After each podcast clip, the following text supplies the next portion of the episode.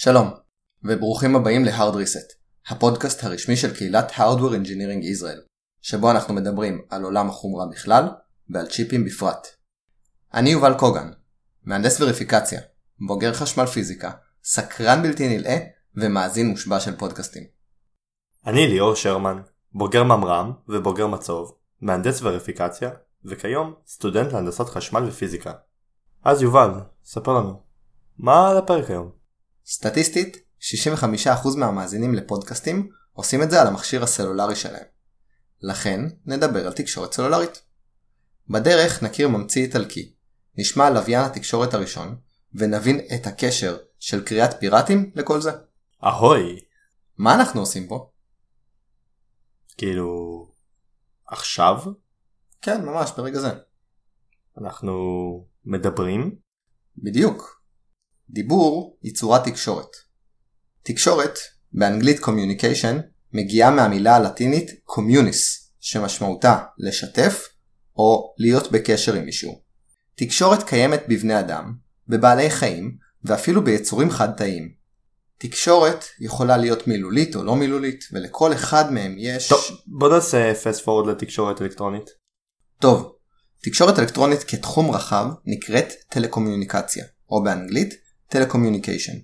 אתה יודע שלפי האקדמיה ללשון העברית, טלקומוניקציה מתורגמת להיות בזק? וואלה? לא, לא ידעתי. אז אני אמשיך עם בזק.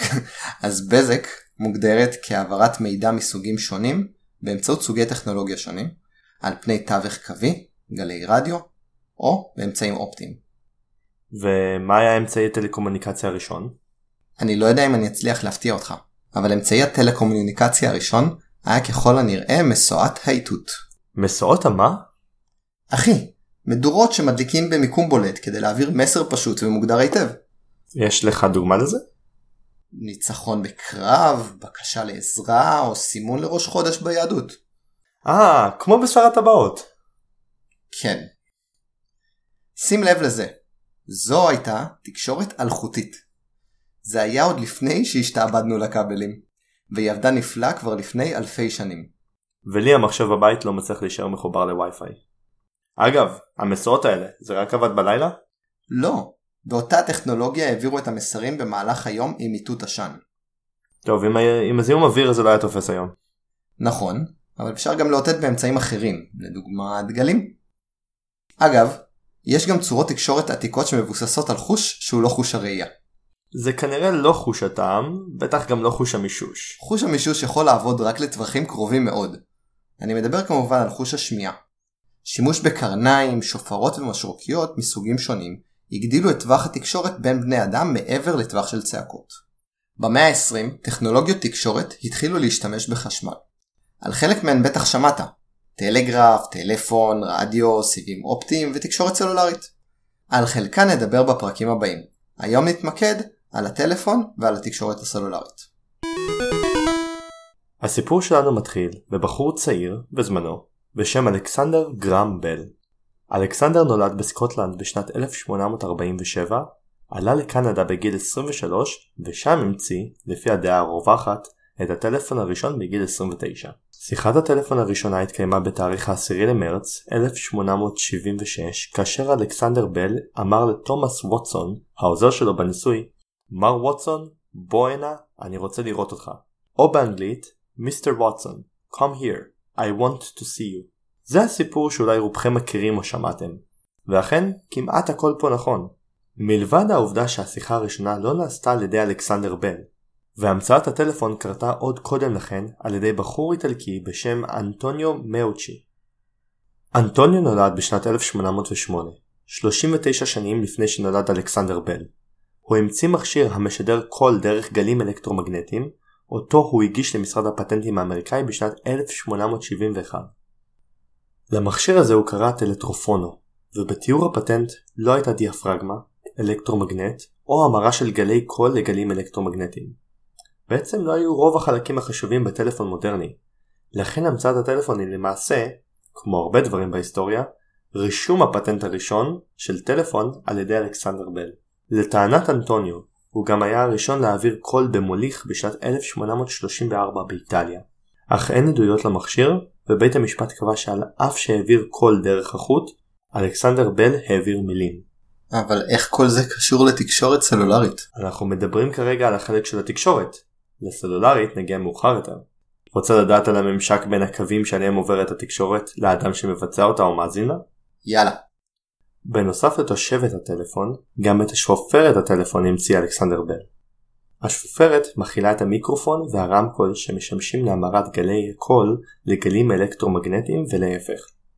בנוסף לשופרת, התלווה להמצאת הטלפון גם המצאת המיקרופון. המיקרופון הראשון הומצא בשנת 1860, ונקרא רייס טלפון.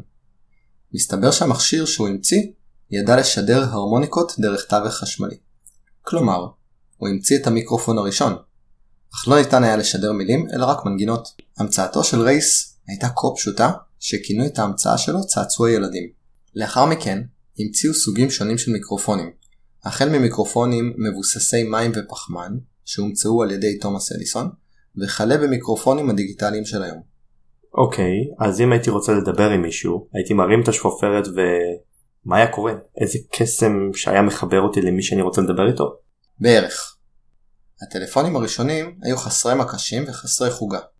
כדי לדבר עם מישהו, היית מרים את השפורפרת וממתין שהמרכזייה תענה לך ותחבר אותך. למי שלא מכיר, מרכזיות היו מוקדים של חיבורי טלפון. אנשים עבדו במרכזייה, בחדר עם לוח חיבורים. כל חיבור ייצג כתובת של טלפון אחד. האנשים שרצו להשתמש בטלפון היו מרימים את הטלפון שלהם בבית, ומגיעים למרכזייה. שם הם היו מבקשים להתחבר למישהו לפי הכתובת שלו בלוח החיבורים. זה נשמע לי מתיש כל כך. כל זה הוחלף במרכזיות אוטומטיות, שהומצאו בשנת 1888, והפכו להיות נפוצות בתחילת המאה ה-20. עם המצאתן של המרכזיות האוטומטיות, נוצר צורך להמציא כתובות עבור הטלפונים השונים שמחוברים למרכזייה. וכך נולדו מספרי הטלפון. מספרי הטלפון הראשונים היו בני שלוש ספרות, ולאורך השנים התווספו ספרות עד שבשנת 1984 נכנסה התקינה E164 שקובעת את הסטנדרט של 15 הספרות שיש היום. שלוש ספרות הראשונות הן הקידומת של המדינה, ו-12 הספרות העוקבות להן מתארות את מיקום הטלפון בתוך המדינה.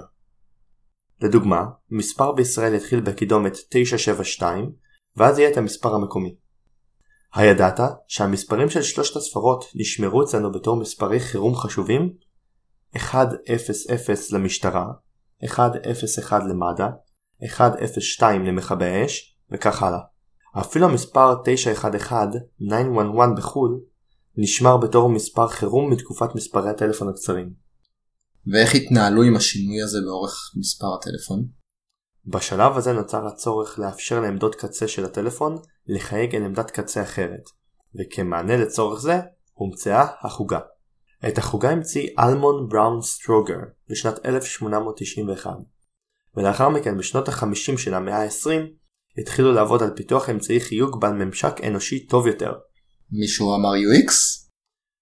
מקשי החיוג הראשונים הופיעו בשנות ה-60.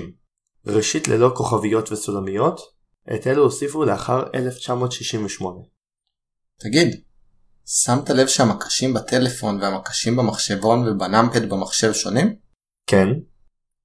הסיבה לכך היא שעשו ניסויים במעבדות בל ובדקו אילו סידורי מקשים יותר מהירים לחיוג. מכיוון שבאותה תקופה המחשבונים לא היו נפוצים, מצאו בניסויים שהסידור ההפוך נוח יותר, והמצב התקבע עם מה שהם מצאו. מעניין. איך הקסם הזה בכלל עובד? אני מדבר לתוך שפופרת בצד אחד ומישהו פשוט שומע אותי בצד השני? מכשיר הטלפון מורכב משני רכיבים עיקריים מיקרופון הממיר גלי קול לאותות חשמליים ורמקול הממיר את האותות החשמליים האלה לגלי קול. המיקרופון מכיל דיאפרגמה עם מגנט שגלי הקול מרעידים אותה וכך נוצר זרם, שאותו הטלפון שולח למקום אחר. בשליחת האות נעזרים באוסף של מגברים וממסרים לעמדת קצה. שם הם גורמים לאלקטרומגנט לרטוט ולהרעיד ממברנה שמייצרת גלי קול אותם אנו שומעים. תגיד, איך מתחילים שיחת טלפון? כאילו, מרימים את השפופרת ואז השתיקה מביכה? פה יש סיפור מעניין. בראשית הדרך של הטלפון נוצר צורך לשוני חברתי להמציא מילה שתשמש כפתיחה לשיחת הטלפון. כמענה לבעיה שתיארת בדיוק. אלכסנדר בל הציע את קריאת המלאכים אהוי, בעוד שתומאס אדיסון המציא את הלו. בסופו של דבר, אנחנו יודעים איזה מהשניים תפס.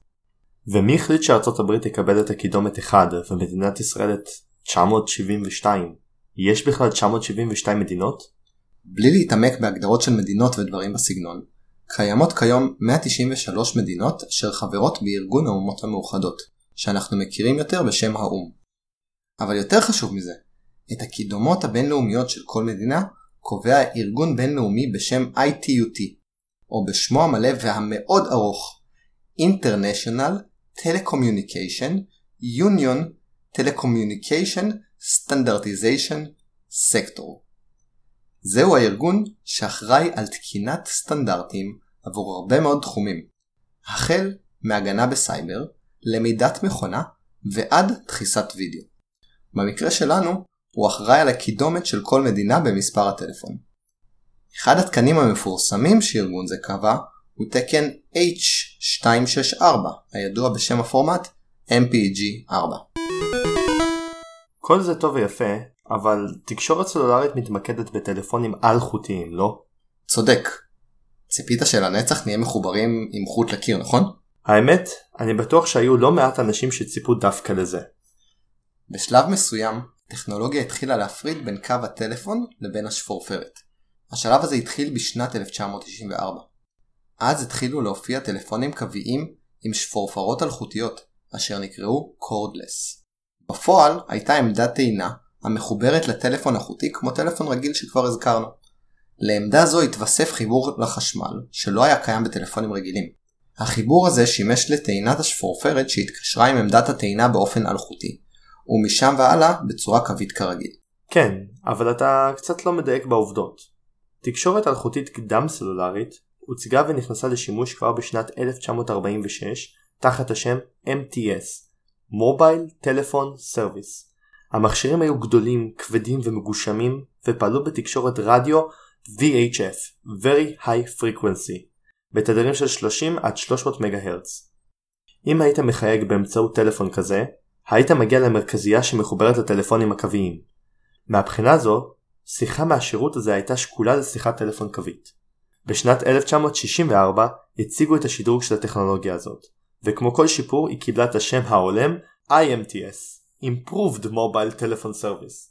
הטכנולוגיה הזאת כבר אפשרה חיוג דרך מרכזייה אוטומטית, ואת החידוש המלהיב של היכולת לדבר בו זמנית משני צידי הטלפון, וששני הנוכחים ישמעו איש את רעהו.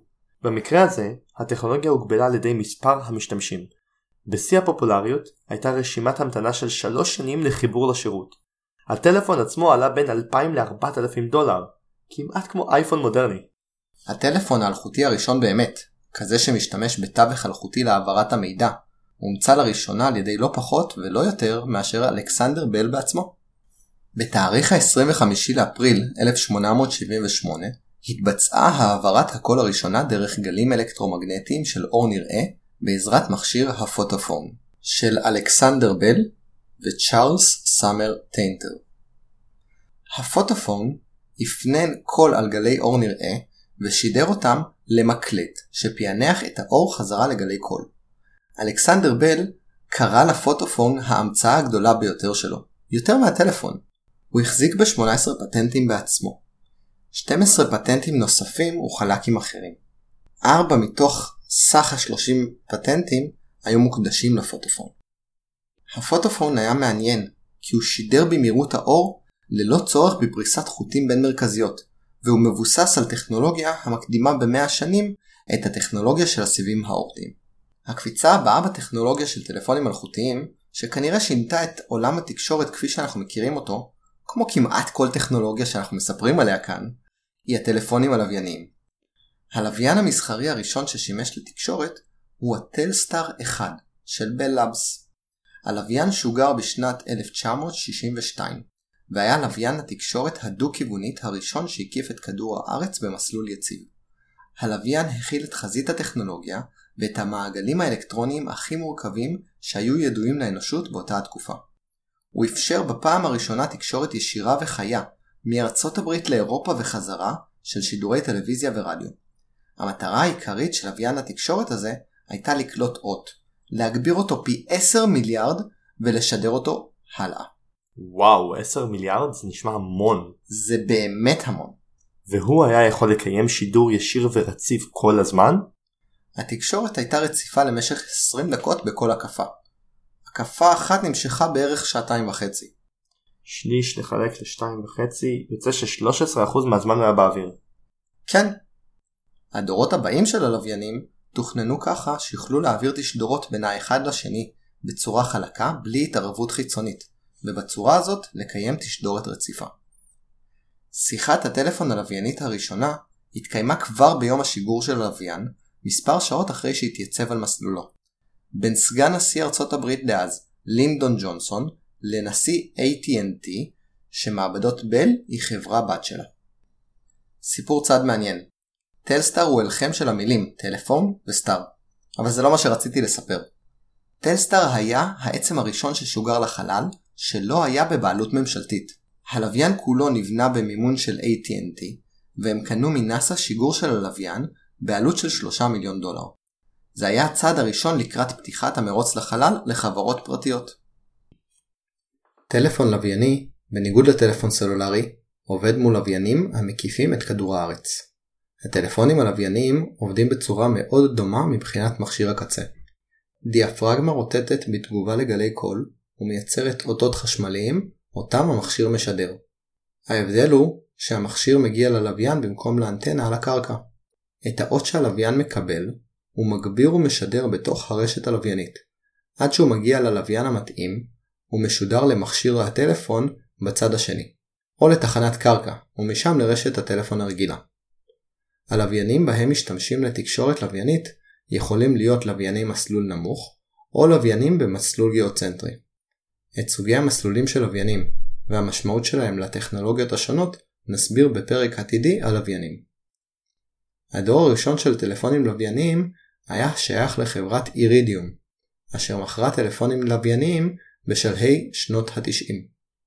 היתרון שלהם על טלפונים ניידים הוא הזמינות בכל מקום תחת כיפת השמיים, ועלות השימוש בטלפון הייתה גבוהה מאוד, בין 15 סנטים ל-2 דולר לדקת שיחה. המחיר לדקת שיחה בין חברות שונות יכל להגיע אף ל-15 דולר לדקה. מכיוון שטלפונים לווייניים לא קשורים לתחנות קרקע, אלא לרשת לוויינית, החברות קיבלו קידומת של מדינה וירטואלית למספרי הטלפון שלהם. לדוגמה, החברה אינמרסאט קיבלה את המספר 870, ולווייני אירידיום קיבלו את המספר 8816 ו-8817. אחד השימושים הנפוצים ביותר של טלפון לווייני הוא בעת מצוקה, כאשר שולחים צוותי חילוץ ועזרה למקומות שעברו אסון. לדוגמה, רעידות אדמה, סופות הוריקן, התמוטטויות מבנים ומתקפות טרור. נסביר כעת מה זה טלפון סלולרי. השם רשת סלולר מגיע מהשם באנגלית Cellular Network, כאשר הסלולר מתייחס למבנה התאי, סל באנגלית, של הרשת. כלומר, על מנת לאפשר לאנשים להסתובב עם טלפונים בחוץ, עושים כיסוי של פני השטח עם אנטנות, אשר קרובות מספיק כדי לתקשר אחת עם השנייה, הצורה של התאים הסלולריים היא משושים, כמו בלוח המשחק קטן. מכיוון שאנטנות סלולר עובדות על גלים אלקטרומגנטיים, קיימת תופעה של סופרפוזיציה ביניהן, כלומר התהפכות. ההתהפכות משבשת את תקשורת המידע שעובר על הגלים, ולכן כל תא ברשת מכיל סט תדרים שונה משכניו. הטלפון הסלולרי, או הטלפון הנייד, משדר גלי רדיו או מיקרוגל, תלוי בטכנולוגיה של הטלפון. טלפונים ישנים משדרים בתדרים נמוכים של 0.7 עד 2.7 GHz, אשר נחשבים גלי רדיו בתחום UHF, Ultra High Frequency, והדור החדש ביותר משדר ב-80 GHz, אשר נחשב כבר גלי מיקרוגל, שמשודר ב-EHF, Extremely High Frequency. התאים של הרשת הסלולרית ממירים את האותות האלקטרומגנטיים לאותות אופטיים שעוברים דרך כבלים באדמה, כלומר, רשת הסלולר יוצרת קשר בין האנטנות בעזרת תשתית סיבים אופטיים הפרוסים מתחת לאדמה ומדברים באמצעות מרכזים הנקראים MSC Mobile Switch Center. מכיר את הקטע הזה שאתה מתקשר למישהו ולא בטוח אם ענו לך, אם שומעים אותך, או אם אתה שומע את הצד השני? זה תמיד מסתכם ב... אתה שומע אותי? אז אתה חייב לשמוע את הסיפור הבא. אנחנו מדברים על הטלפון הנייד הראשון. החברה שהשיקה את הטלפון הנייד המסחרי הראשון, אשר ניתן לאחיזה בכף היד, היא חברת מוטורולה. הטלפון נקרא דיינטק 8000X והושק לציבור בשנת 1983, אך ההדגמה הראשונה שלו נעשתה כבר בשנת 1973, בתאריך השלישי לאפריל על ידי מייסדי מוטורולה, ג'ון אפ מיטשל ומרטין קופר. תוכן השיחה אבד להיסטוריה, אבל לפי זיכרונו של מרטין קופר, הוא יצא החוצה לרחוב והתקשר למשרדים הראשיים של החברה המתחרה, בל לאבס, ואמר I'm just calling to see if it sounds good on your end. כלומר, אני רק מתקשר כדי לשמוע אם זה נשמע טוב בצד שלכם. ישנה כברת דרך ארוכה של תגליות, המצאות, פיתוחים וסטנדרטים עד שהגענו לטלפון הנייד. הכנו רשימה חלקית כדי להקנות קנה מידה לכמה המוצר הזה, טלפון נייד, הוא פלא הנדסי. והנה הרשימה המצאת ה MOSFET, המצאת תורת האינפורמציה, המצאת הרשת הסלולרית, עיבוד מידע דיגיטלי, זיכרונות, מסכי מחשב, טרנזיסטורים דקים, ראוטרים, טוסטר משולשים, סטנדרטיזציה של רשתות ושדרוג סוללות הליתיום. נזכור את זה באמצעות ראשי התיבות מירס עבד זמם תדרס רסל. לא יודע מתי זה יהיה שימושי. נתקדם בזמן לטלפונים המודרניים. הטלפונים חכמים שהם יותר מחשב מטלפון בימינו. מה זה טלפון חכם?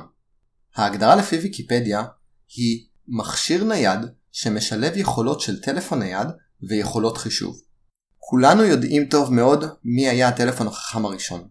זהו כמובן האייפון הראשון של אפל, שהוכרז ב-9 לינואר 2007, עם טקס הפתיחה המרשים של סטיב ג'ובס. אבל האייפון לא היה הטלפון החכם הראשון באמת. הסמארטפון הראשון יצא 13 שנים קודם לכן. בשנת 1994 השיקה IBM, תאריך ה-16 לאוגוסט, את הטלפון הנייד החכם הראשון, IBM סימון. ה-IBM סימון היה טלפון ששקל 510 גרם, היה לו 1 מגה של רם ועוד 1 מגה של זיכרון קשיח. היה לו מעבד של 16 מגה הרץ עם מסך מלבני של 4.5 אינץ' על 1.4 אינץ'. הטלפון נמכר ב-50 אלף יחידות בסך הכל. לעומת זאת, האייפון היה טלפון ששקל 135 גרם. היו לו 128 מגה בייט RAM ועוד 8 ג'יגה בייט של זיכרון קשיח. היה לו מעבד של 412 מגה הרץ עם מסך של 3.5 אינץ' באלכסון. הטלפון נמכר ב-6.1 מיליון יחידות ברחבי העולם. אחת התכונות הבולטות של טלפונים חכמים היא מסך המגע שלהם. מסך המגע לא הומצא על ידי אפל, אבל הם השיקו פטנטים רבים בנושא. במיוחד במסך המגע של האייפון הראשון, המולטי-טאץ'. מסכי מגע, כמו רוב הטכנולוגיות בעולם, הם שרשרת של פיתוחים ופטנטים עליהם נבנות המצאות חדשות. החל מהמצאת מסך המגע הראשון ב-1946, שבו השתמשו בעץ סטילוס שהיה מגביר אותות על מסך CRT כמו בסקופים אנלוגיים, דרך המצאת מסך המגע הראשון שעבד עם מגע אצבע בשנת 1965, ועד מסך המגע המפורסם של הטלפונים הניידים שמאפשר מגע עם מספר אצבעות, סינון רעשים ועבודה בעוצמות הערה שונות. אנקדוטה קטנה לגבי תכנון של טלפונים ניידים היא הדרישה הראשונה שמציבים לחומרה היא לא כוח עיבוד, הספק סוללה או גודל המסך. הדבר הכי חשוב בטלפון הוא הספק פליטת החום. מסתכלים על טכנולוגיה בשוק של מעבדים, סוללות ורכיבים שונים מול שיטות הקירור שקיימות ואז צריכים להגיע להספק חום מקסימלי מסוים שיאפשר למשתמש להחזיק את הטלפון מבלי להיכבות. פינת הסטטיסטיקה, נכון למאי 2022, יש בעולם 6.64 מיליארד טלפונים חכמים, 7.26 מיליארד טלפונים ניידים, ל-91.54% מהאוכלוסייה על כדור הארץ יש טלפון נייד, המדינה עם אחוז הצריכה הגבוה ביותר של טלפונים ניידים היא ארצות הברית, כאשר שליש מאוכלוסיית העולם נמצא בסין ו-10% באמריקה הצפונית. החברה המובילה בשוק עם 59.12% מנתח השוק של הטלפונים הניידים היא אפל, ואחריה סמסונג עם 26.44%.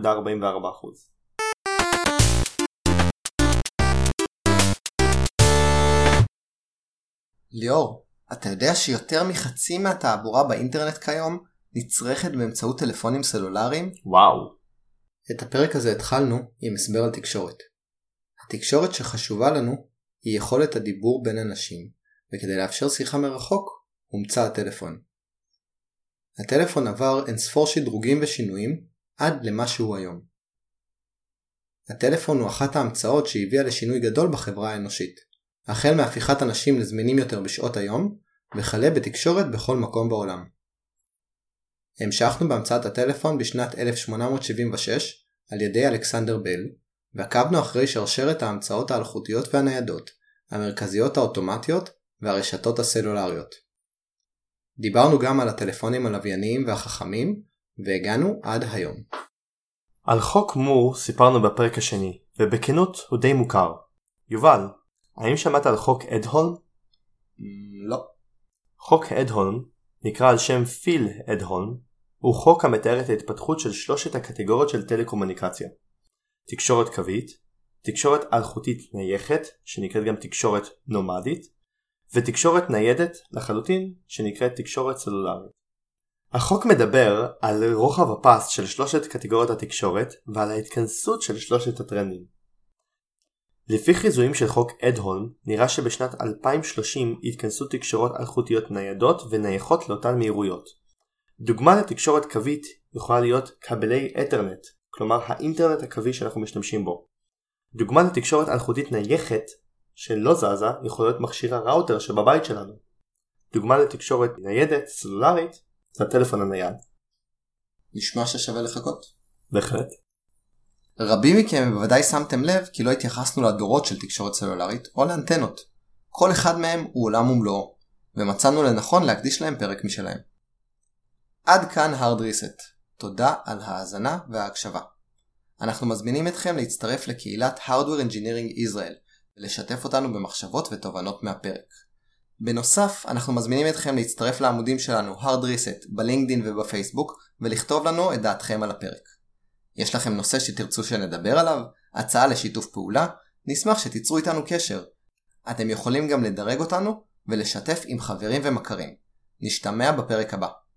ביי.